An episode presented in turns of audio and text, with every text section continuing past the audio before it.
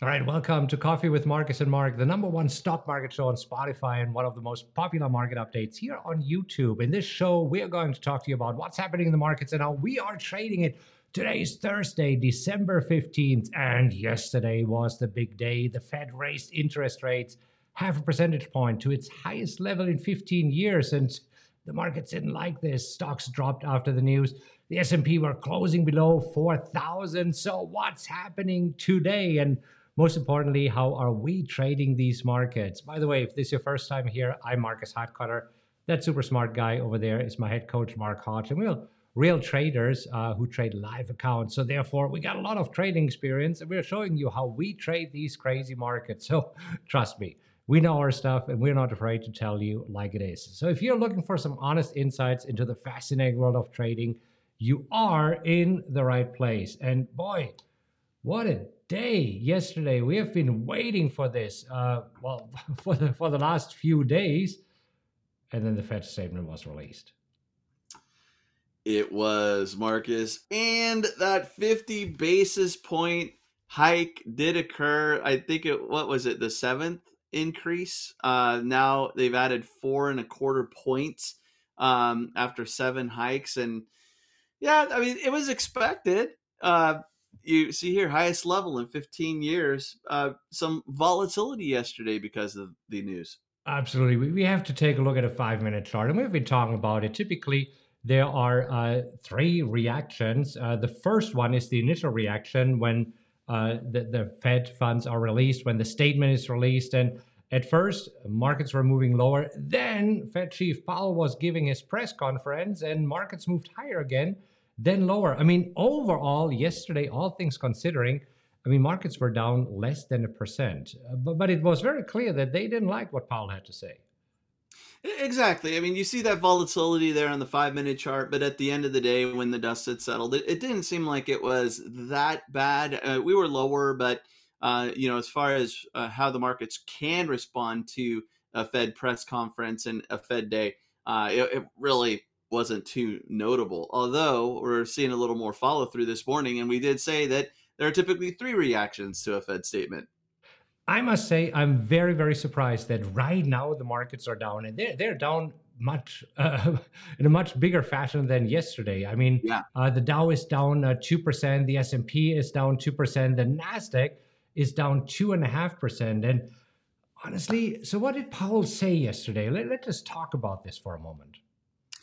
You know, uh, with with what he said, it seemed to reiterate what he's always said. And the 50 basis point was priced in, and that's what they did. So no surprise there. Uh, but I think that what traders are really trying, actually thinking about now at this point, is that they did decide uh, or indicated that they will take the Fed funds rate uh, to a higher terminal rate above five percent uh, and also, also, he uh, essentially said that Fed projections don't include a rate cut in 2023. Now, probabilities are saying otherwise. Traders are saying, "eh, we don't know what the Fed's saying," but uh, or we don't believe what the Fed's saying. But that's what was said. And that's super interesting because uh, in the last meeting, in the November meeting, he did not talk about the terminal rate at all, which means how far will they raise interest rates. Before that, he said, I think it was 4.7% or something like this in the September meeting. In the last meeting, he stayed away from this. Yesterday, he said, well, it's probably 5.1%. But right now, if you look at what traders are factoring in, they say, nah, we don't believe you. We don't believe you. We, we, we think it's closer to the 4.8 that you said previously. And I find yeah. that super interesting. And traders, based on probabilities, are expecting a rate cut in 11 uh, or in November, and then another one in December. And the Fed, based on uh, their projections, are basically saying we don't see that happening. Yeah.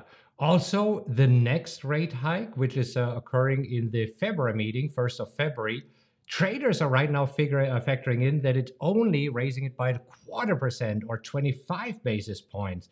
So this is super interesting. And that's uh, what we said yesterday because Powell doesn't want the markets right now to rally and kind of think, oh, it's over, it's all good. He wants a softer jobs market. He wants companies to be fearful and fire people. That's what he wants. And this is why yesterday he put just cold water on these expectations uh, that, hey, we're out of the woods. Inflation is under control. And I mean, this was pretty predictable. We talked about this yesterday. Yeah, and you know what a difference a couple of years makes because in general the uh, Fed wants an uh, efficient job market and low unemployment and just strong uh, numbers there, but higher wage growth is really really hurting the the impact of these rate cuts. Um, so at this point, and, and I think that ties into the other concern is it's the R word, the recession, right? Uh, everybody wants a soft landing, and even if you expect it, people want it to be not that big of a deal. Um, but at this point, there's concerns that it will be a bigger issue. Uh, yeah, and then this morning we had already a bunch of economic reports uh, that basically uh, showing the economy is slowing down. Core retail sales were released, came in worse than expected. The Empire State Manufacturing Index worse than expected. The Philly Fed manufacturing index, worse than expected. So this all is indicating okay, the economy is slowing down. I think especially core retail sales. It's kind of good news because you, you want customers to stop spending, stop buying, stop creating so much demand. And then you have unemployment claims uh, at 211, so 211,000 new filers of unemployment uh, last week versus the 230 expectation. So again, here we see a, scenario where uh, high unemployment actually would be good with what the Fed wants to do inflation wise, uh, but slowing economy and still jobs being out there and, and pretty solid isn't helping.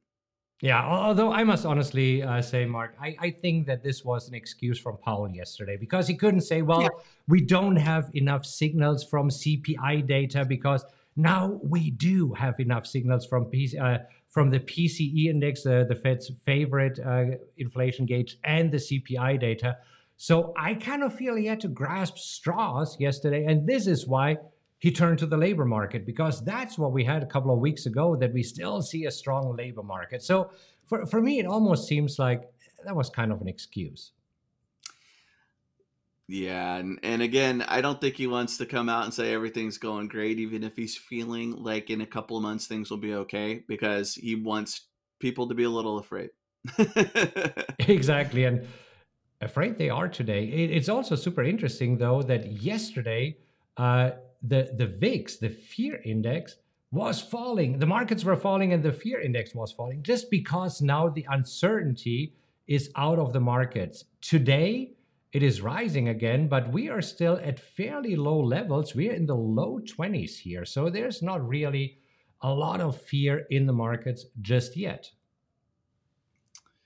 Not quite yet. That that I you know with with the reaction, well, let's put it this way this reaction we were going to have a reaction right? right? but then the news is out the news is out and so that's why you know both of us thought you know even if there's a negative reaction after the statement in the press conference you might get a rally the next day uh, so when we have the news the uncertainty out of the way uh, normally you see things calm down that's not the case um, but even with this 5% increase in the VIX, it's still in these lower ranges, right? It's not reacting as though we have a, a 2% sell off right now.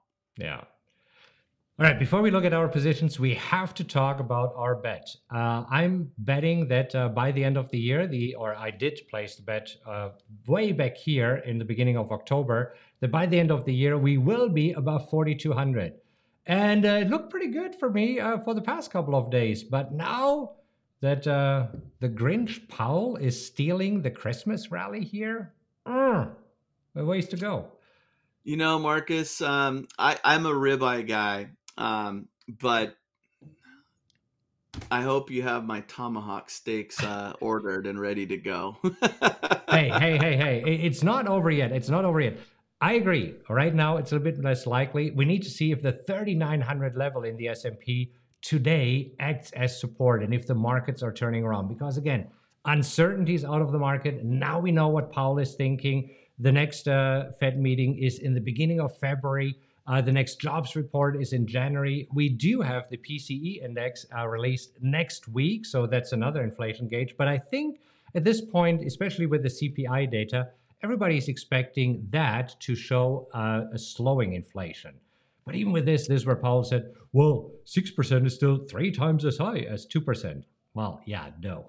so let's see if uh, traders uh, maybe at some point today markets will turn around, or if they shake it off tomorrow and uh, we will start our Santa Claus rally. We should talk about the Santa Claus rally tomorrow. What do you think? Yeah, I, I think you know because there are some uh, patterns and and some things that traders expect at the end of the year typically, and and uh, we should definitely review that. Uh, but yeah, no, I Marcus, I think that the the call at 4200 was an awesome call, and you did a good job calling it when you did. Uh, who knows? Who knows? But the that ribeye with the big bone, I'll take a couple of those. Make it make it two. we shall see. We shall see. The year is not over yet. We have uh, 15 calendar days. I don't even know how many trading days because we are closed the day after Christmas on December 26th. And uh, we'll see.